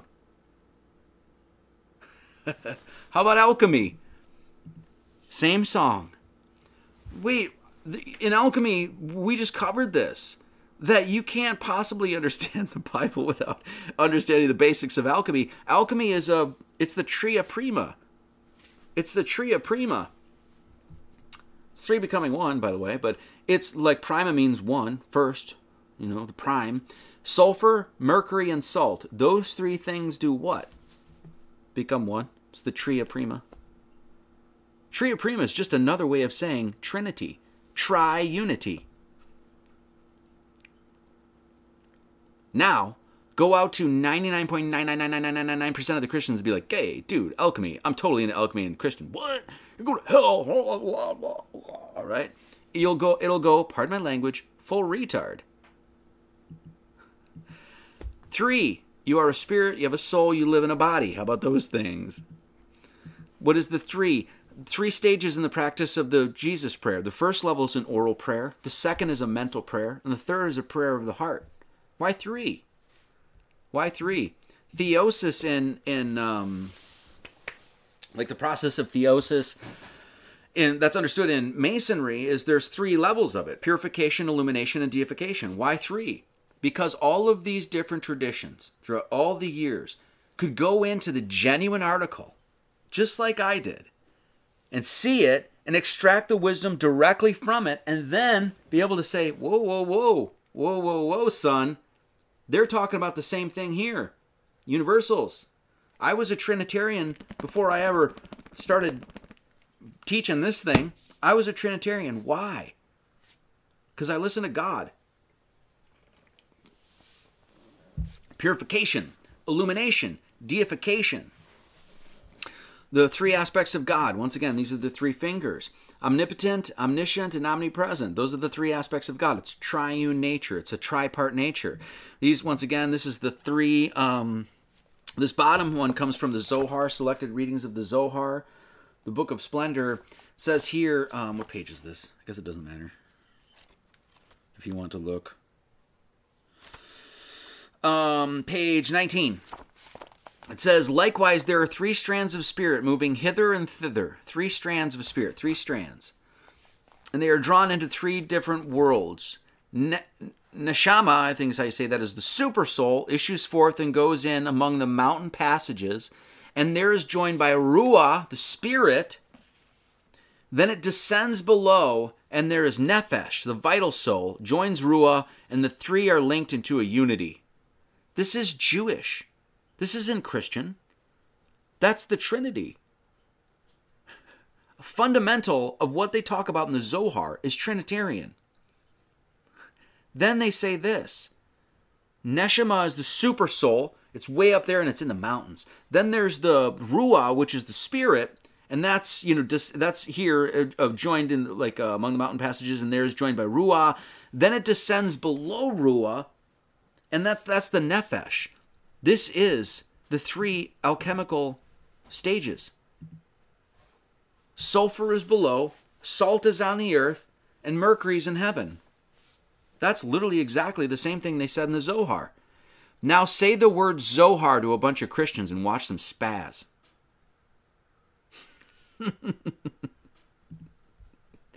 the, so the three degrees of Mason. No, there's not 33 degrees in Masonry. It's not 33 degrees. There's three degrees in Masonry. It's the first degree, the second degree, the third degree. First degree is the entered apprentice. The second degree is the fellow craft. Second degree is fellow craft. Third degree is the master mason literally the exact same thing.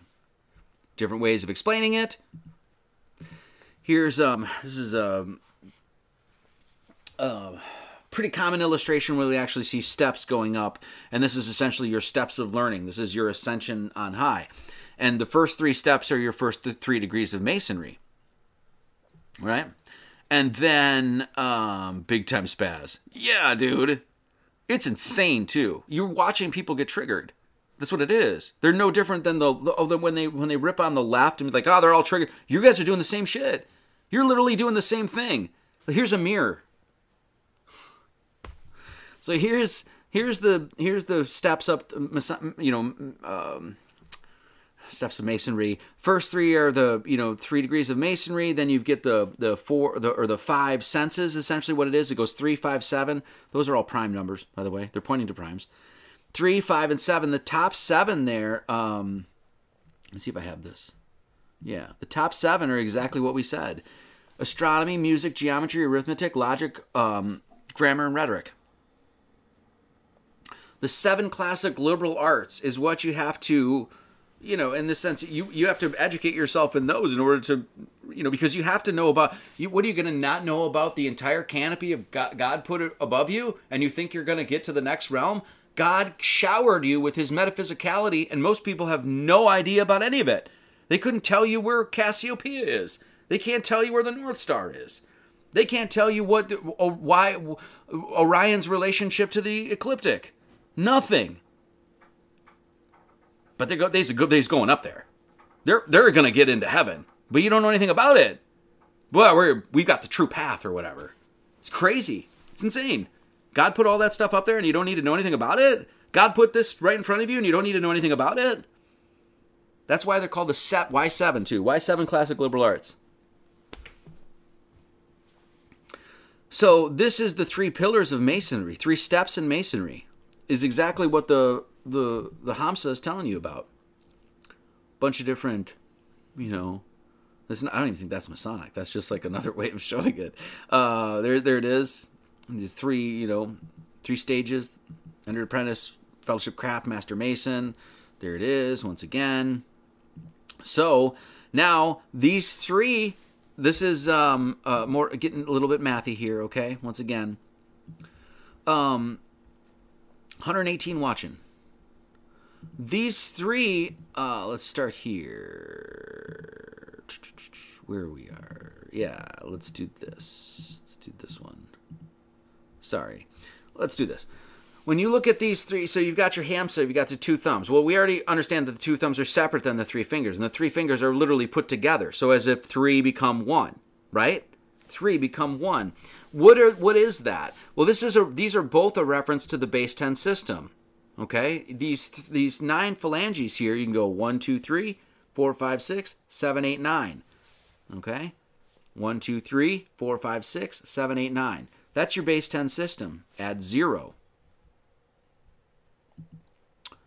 Okay. Um, so that's zero, one, two, three, five, six, seven, eight, nine is your base 10 system. What is that? That's Kabbalah. Once again, just go out and say these words to a bunch of Christians Masonry, Zohar, Kabbalah, alchemy, and watch them poop their pants. That's not adult. That's not an, an educated, advanced, understanding of your theology in any way, shape, or form. Kabbalah is number symbolism.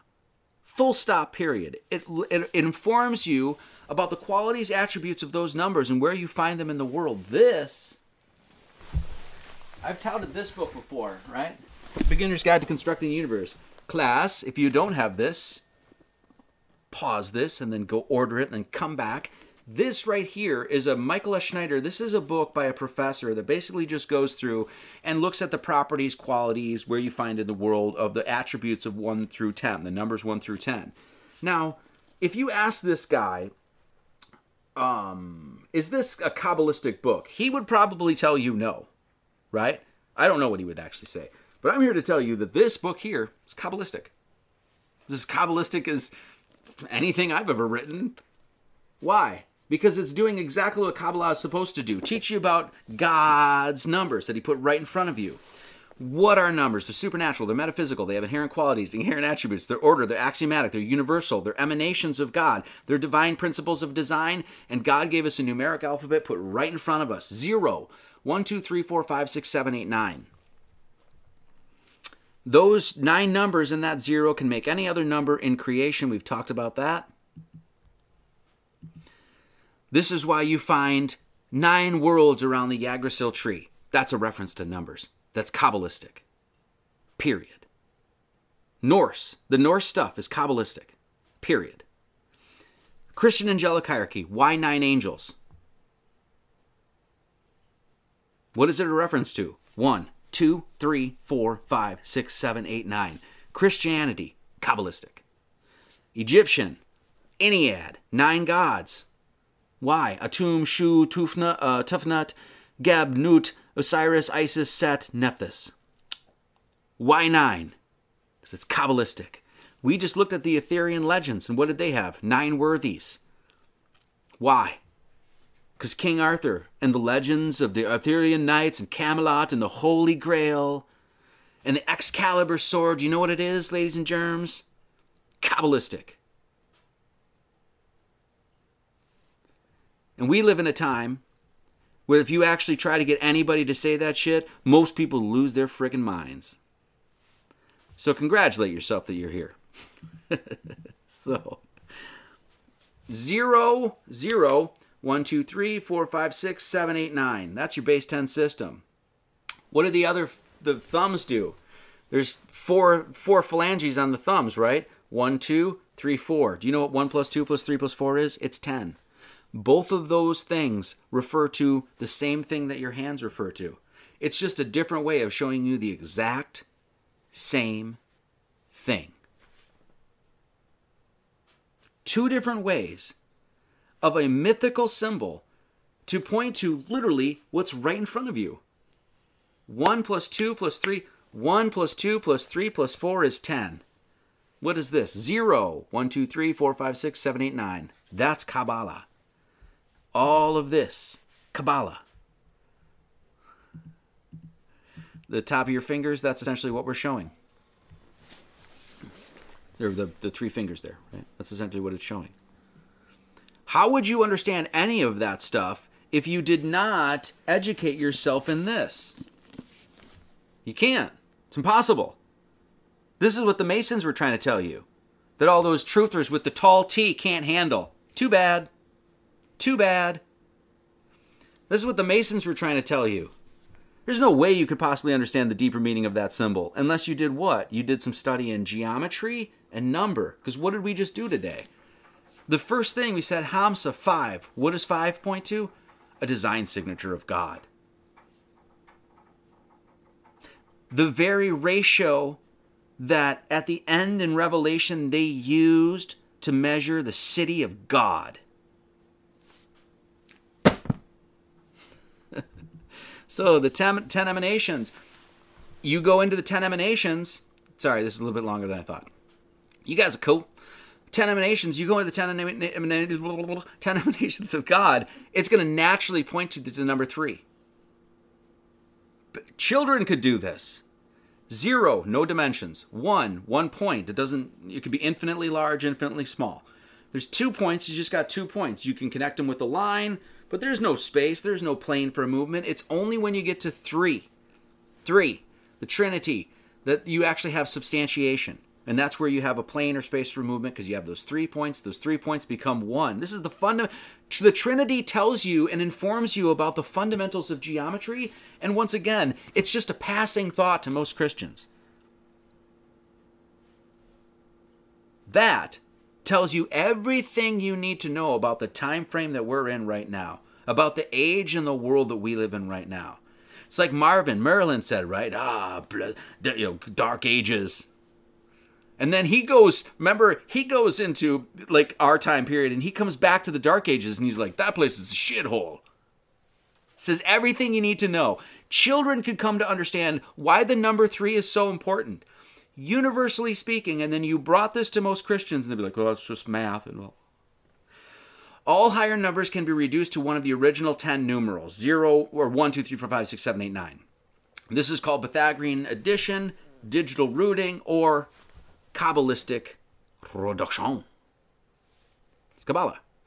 So that 1, 2, 3, 4, 5, 6, 7, 8, 9, that's all a trinity. And even those fingers are broken up into a trinity. It's three become one. Three phalanges become one. Three phalanges become one. Three phalanges become one finger. And then those three fingers are put together to do what? One. There it is. One, two, three. My graphics are out of place. One, two, three, four, five, six, seven, eight, nine. All right, just a, uh, just a few more, and I'll, I'll go through these kind of quick. Um, let's just some more math that you can derive from this. When you look at the when the phalanges, there's four, or excuse me, there's two phalanges on their thumb, nine in the middle, one, two, three, four, five, six, seven, eight, nine, and then two on the left. So two, nine, and two, two, nine, and two. Let's just multiply those. Two thumbs, or two phalanges times nine phalanges times two is what? It's 36. What's 36? The 36 triangular number is 666. Using triangulation and basic math, that symbol, this symbol right here, points to 666. Well, why? That must that means it must be the of the devil, right? Well, we've t- spoken about 666 numerous numerous times on this channel. All the places just you know, you can find 66. Number 1 right here in the Trinity. 1 plus 2 plus 3 equals 6. 4 plus 5 plus 6 equals 15, and 1 plus 5 equals 6. 7 plus 8 plus 9 equals 24, and 2 plus 4 equals 6. And then what did this reference? In the other symbol, in the all seeing eye of God, it reference a triangle. Go to the equilateral triangle. What does the equilateral triangle tell you? 60, 60, and 60. Use Kabbalistic reduction on that. What does it tell you? 666? How about the periodicity of time, how we measure the day? 60 seconds a minute, 60 minutes an hour, 24 hours in a day. 6. 6 plus 0 is 6. 6 plus 0 is 6, and 2 plus 4 is 6. Now, this is what I mean by our world needs a lot of education. It really does. That's one of the biggest issues in our world today, right now, is I would say education is one of the biggest. Just like, just like, so I won't even use this. Just like so many of these other things. Just like I said, you say Zohar, you say Kabbalah, you say what whatever it is, right? That oh, uh, the you know the, any of those sorts of things, and you'll see people flip their lid. You see the Christians. You'll see the same thing with the number six six six. I've I've you know talked about six six six and all this other stuff, and I've seen it today. Hasn't changed at all, at all since I started. It's gotten worse. You say 666 to these Christians and they'll flip their they'll lose their minds. They'll flip their lid. Why? Well, because of Revelation, guys. Because Revelation says 666 is the number of the beast. Are you going to tell me it's not, Marty? This is how bad. I'm sorry, I'm getting a little harsh here, whatever. But this is how bad modern Christianity has gotten. You didn't read the rest of the story. You didn't read the rest of the book. Revelation 13, 18. We know the, the, the line right before it. It's like, you know, they'll uh, mark in the hand, blah, blah, blah, blah, right? It says, Let him that hath understanding count the number of the beast, for it is the number of a man, and his number is six hundred three score and six. The beast has got this number, it's 666. That means 666 bad, okay? You didn't finish the story. And this is why sometimes I'll get real harsh with Christians because you're te- you're coming to me. I'm flashing 666, which is found in the name of Jesus, by the way. Why? Why is 666 found in the name of Jesus? I show that though people lose their mind. You didn't finish the story. You did not finish reading the book. This is where Principal Marty Leeds is going to have to come into the classroom and look like, look, you guys got to settle the fuck down, man. You guys didn't finish the story. You're freaking out about a number and you didn't even read the rest of the chapter. This is 15. And I saw as it were a sea of glass mingled with fire, and them that had gotten victory over the beast, and over his image, and over his mark, and over the number of his name, stand on the sea of glass, having the harps of God, and they sing the song of Moses of God and the song of the Lamb, saying, Great and marvelous are thy works, Lord God Almighty, just and true are thy ways, thou King of saints. Shit, that beast is dead, son. That beast is on the ground withering and bleeding out. Why? Because as I saw it, there was these people that had gotten victory over this beast that had that number and over his number and over his name, and they stand on the sea and glass and they're singing the songs of God. They're not scared about the number 666. They defeated the beast. They own that shit now. That's why it's in the name of Jesus. Christians are freaking out over a number. They didn't even continue reading their book. You see why I get some it's hot about this? I'm the I'm the like uh, I'll I'll become like the um, in some of these like Reddit or like Discord channels and stuff like that. This church and stuff like that will get shit for talking about this. And I'm basically just saying, look, you got to continue to read, son. So the Hamsa absolutely has 666. You know, the tr- triangulation of the number 36 on the basic math of it. Why? Ah, go slay a dragon. It's telling you to go slay a beast not to be scared of a number. By the way, when we looked at this, forgot to mention this. Three three is the first number, and like Pythag- like the Pythagoreans said that three the zero one two were really not numbers. They're like some special thing because it's like you can't. There's too much to talk about there. But three is the first time that actually substantiates geometry, right? So they call three the first number. 9 is the top because after that you get to 10, 11, 12. Those numbers can all be reduced. 10 becomes 1, 11 becomes 2, 12 becomes 3, 13 becomes 4. You can reduce those down. So 3 through 9 are actually according to the Pythagoreans essentially your your your number base. 3 through 9 adds to 42. 3 plus 4 plus 5 plus 6 plus 7 plus 8 plus 9 equals 42. So, um, God, there's a lot of other stuff. You know what? I think I'm going to cut this because there's a few other things that we could talk about. But I just want to mention this one thing, and, and then we'll go because there's a, there's a there's a lot more to discuss. But it gets a little mathy. I just want to point this out. This cipher, the English cipher, this thing right here, that thing right there, the basic math to construct this thing is on the Hamsa. The basic math to construct this, and I'll go over this real quick. Another way to look at the math. What do you have? You have on the thumbs, you have four phalanges. So the thumbs have four phalanges. The fingers have nine. Once again, how are we going to come how are we going to possibly understand the deeper meaning of this if we don't apply math to it? Anyone? Bueller? Bueller, right? So, the two phalanges and the three fingers. So, there's two on each thumb, so there's 4 and there's 9. 4 and 9. Let's just look at this as for instance, once again, a different way of looking at the math is 49. 49 is 7 squared. So 7 times 7 is 49. Do you know how you square a number? Well, you just do this. You just walk up. That's how you do it. So you go 1 plus 2 plus 3 plus 4 plus 5 plus 6 plus 7 plus 6 plus 5 plus 4 plus 3 plus 2 plus 1. Do you know what that equals? 49. Because it's this center pillar squared. Let's do it again. 7 squared equals 49. How do we get to 49? How do we square a number? We do it like that. 1, 2, 3, 4, 5, 6, 7, 6, 5, 4, 3, 2, 1. You add those up, it's 49. Do you know how many numbers there are to do that in order to square the number 7? 13. That's 7 squared. That's 49. And there's 13 numbers there. Here's the Hamsa 7 squared 1, 2, 3, 4, 5, 6, 7, 6, 5, 4, 3, 2, 1. You know how many numbers there are? 13. 13 and 7 is the basis the basis for the septenary cipher and those basic numbers are encoded in that symbol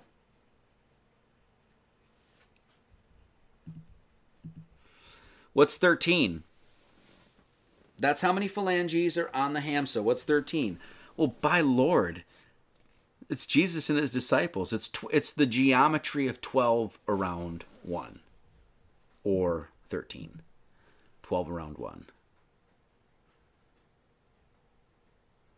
You know, we do a lot of work with the zodiac man on this channel too, right? And what is that? It's 12 constellations around your body. One. What's that? Shit, you've been walking around with 13 all day long. Mystically, that's what it, that's what it references. It's all of those. They're 12 around 1. 13.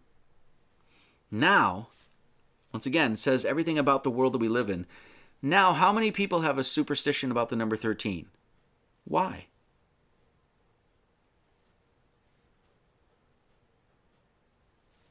All right that's going to do it. I think that's enough for today. You guys are good birds. I just want to let you guys know you guys are very, very good birds. And if you guys want to become a good bird, you can become a good bird at SubscribeStar. And we have different tiers of birds. You can become a phoenix bird, an Aquila bird, a Cygnus bird. You can become the Pea, my bird. You know what I'm saying? So um, that is going to do it for me. If you guys would like to send any donations, once again, Venmo, Buy Me a Coffee, Cash App, SubscribeStar. That's how we keep going. If you would like this level of education every single week. This is how we keep this going is your support. We don't do commercials. I don't sell anything. I don't sell. Uh, the only thing we sell is educational material. You know, essentially that's all it is. We don't have commercials. We don't have sponsors. We have no interest in ever doing any of that. This stays alive by your support. This stays alive by people that value it, see the value, and want to keep it alive. That's how it keeps going. So, Christ is with me wherever I go. That is true, Brian Rose. Okay. So, let you guys know um, if you would like, yes, if you'd like to become a, a, good bird, you can become a good bird at SubscribeStar. Uh, if you would like a snail mail, um, my name is Kevin McNally. N17178 Country Pride Drive, Pembine, Wisconsin 54156. Also, we are doing, um, and I need to prom- promote this more. Friday, March 17th, Friday, March 17th, I'm going to be doing the True Earth Equinox Summit with a host of people. We've got uh, Caleb over at TikTok. We've got Amanda Volmer. We've got Crumb. We got Brian at High Impact Vlogs. and Brother Sanchez TV, and Brian and Brother Sanchez have stolen my look. That's my look. I don't know what's going on there. Crow Triple Seven, some Hibbler dude, some guy named Sam Tripoli, Jaron Campanella. We've got David Avocado Wolf, and then uh, me. But anyway, um, so that's March 17th, and I think I'm on at 6 or 7, one of the two. You can go to Temms.live. Temms.live, and you can uh, sign up. And I think it's like 50 bucks or something like that. Make sure to put my name in there. It'll ask you, and then I'll get part of the donation. I would love to see 20, 30, 40 of you show up it's going to be an and here this is my little promo it's going to be an awesome live stream it's going to be an awesome lecture because what i'm going to do is look at all of the math of the helio nonsensical model and show you essentially where they got those things. Oh like a bunch of it. Why 93 we were going to cover this today. Why is the sun 93 billion miles away? Why is the moon 2160 miles in diameter? Why is the relationship between the Earth and the Moon, what you know, the radius of the Earth and the radius of the Moon, measure out to 5,040? What does this have to do with squaring the circle? Why 666 and all of this stuff? We covered a little bit of that today. So we're going to go over that. Um, basically, look at flat Earth and heliocentric and say, hey, this is where they got these numbers from. These numbers are actually sacred. There's nothing wrong with any of these numbers, but what are they doing with them? Inversion and perversion? Because that's their game. That's their game. They want you to look at this stuff. They want you to look at 32. They want you to look at 33. They want you to look at alchemy. They want you to look at all of this stuff and be like, bad. Mm, that's inversion and perversion. Clear your mind. Wipe your slate. See this stuff with child's eyes. What do I mean by that? With wonder. Like, like you've seen it for the first time. That's what we're going to do. It's going to be good. So, if you can, Temms.live, March, uh, Friday, March 17th, I think about 7 o'clock, 6 or 7 o'clock um, Pacific time, I want to say. It's going to be good. So thank you to Content Safe for getting us on BitChute, Rumble, Odysee, and we are streaming to YouTube and Rokfin and all of that sort of stuff. Jennifer, do I. Okay. Who's the other one that came in after? It's in your email. It's in the emails. Which email? Your info and basket.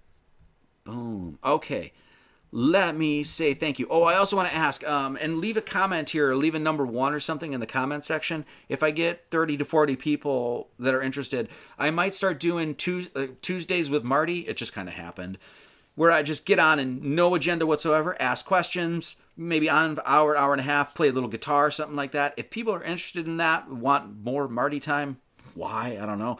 But if you do, um, just let me know. Put, put a little one in the comment section. Say, yeah, I'd love to see you live on Tuesdays, like Tuesday morning, maybe like 9.30 or something like that. Get on, play a little guitar, answer questions, do any of that stuff. I'd be happy to do that um, if there's enough interest in it because it will cost more internet and stuff like that. So, but if people are interested and they have good questions and stuff like that, I'm I'd love to do that. So, um, anyway, also you can get us at the Flat Earth Sun, Moon, and Zodiac app. That's right, Sunday sermons are on there. Flat Earth Sun, Moon, and Zodiac app. You can get that on Google Play. Stop on over, and they're there. So, and just to let you guys know, we do have uh, signed hardcover books now available if anybody wants. All the um, info that was on the website, GnosticAcademy.org. Um, we do have a Marty Leeds archive right now, which is literally everything. And yes, we are shipping out like a hard drive and everything like that. I know that there's newer technology that we don't need this stuff. I get it, but we're old school. So, uh, so that's what we're doing. Also, um, we got 12 records if you guys want all of that sort of stuff. So, let me know in the comments if you'd like to know more about, or if you'd like um, Yes to Tuesday. Love those streams. Okay, cool. Thank you all for being here today. Virginia Dare, Roddy Sue, Whiskey, good to see you. Ben Krupa, Bobby 96. Thank you so much. Um, okay, so let me get back to my thank yous. Brian Rose, thank you so much, brother. I just saw that you got Jared Martin, all the good buyers, all the, all the people that have signed up and subscribed star and become good buyers. You guys are great. Love you. Um, Janine Grassi, Valerie Gutierrez, Blair Murphy, Gavin, Derek Holloway, uh, Samurai Deadpool, 777. Oh, thank you. Adam H., Harvey Brown, Paige, Sage Bear, Daniel Petrillo, Shannon Seal, Jen The Pious, Jamie Diana, yeah, Jamie Diana, 264, The Ancient Order, Cynthia Holtzman, Bobby 96, once again, Jared Poole, Anders Olberg, how yeah, Anderson A. Cat, Jeremy Hines, tip 20, Happy Rising, my friends, much love to you. Much love, Jeremy. Angie A, tipped 5, Jason Reed, tip 10, Get her done, Marty, good stuff, thank you.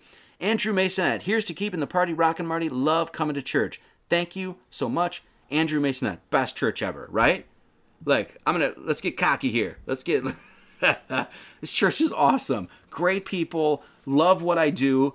I, I love being able to you know uh, purvey this information. I love studying it. Like the this last week, I was on Shakespeare, and my lord, I'm a nerd. I'm such a freaking nerd, dude. I'm like geeking out on Shakespeare. anyway, I love doing this. I love everything about it, and I hope we can keep going. So, um, so thank you to all that do you know do support this. Uh, where was I?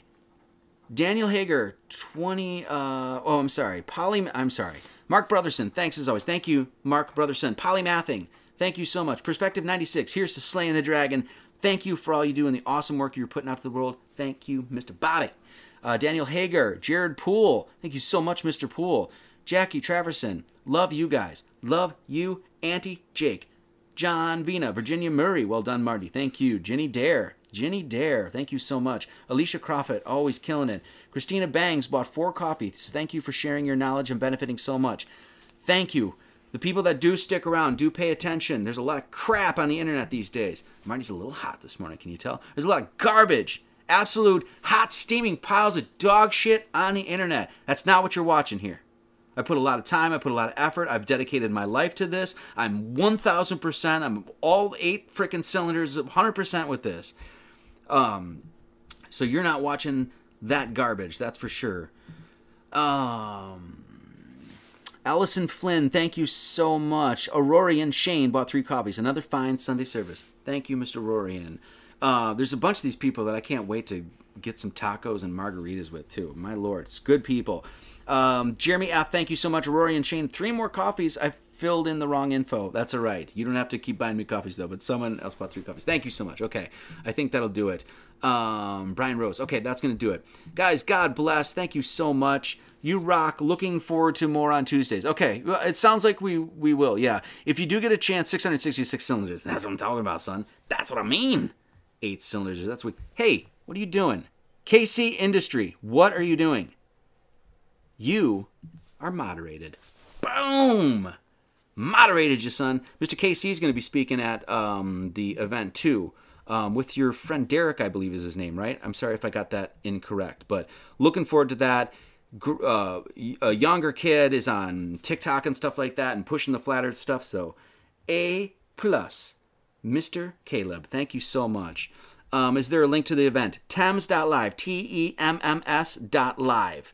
And maybe Jennifer can put that in the link. Temms.live. You can buy, and I think it's like 50 bucks once again, and you get the whole, and you can watch it later and stuff like that if you miss them. So it's like two days, a bunch of good, you know, uh, speakers and stuff like that. So, all right, that's it. I'm going to do it. Guys, thank you so much. It looks like uh, there's enough people that best church ever, truth seeker. Yes. Yes. Speaking of, looking forward to having some beers with you.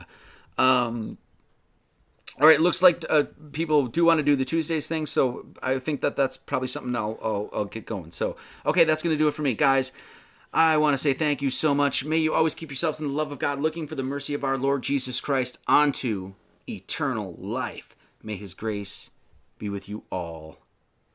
Amen. Okay, that's going to do it. We're going to listen to a song that I just wrote the other day, just kind of jamming along, and I called it Kaleidoscope. I don't know. Anyway, I hope you guys enjoy. I will see you next Sunday. I think next Sunday we're going to get back into Matthew. So I think we're on Matthew chapter 7, which is a tasty one. Very delicious, Matthew chapter 7 is. And then, yeah, we might do 7 and 8, and then we'll go into. There's a whole bunch of things that I want to talk about, as you guys know. So lots and lots of stuff ahead, lots to cover. And all right, that's going to do it. Guys, as always, thank you so much for enjoying uh, or spending your Sunday with us, okay? I appreciate it. If you get a chance, stop on gnosticacademy.org and there's all the portals there. All right, that's going to do it. As always, many blessings and much love to all.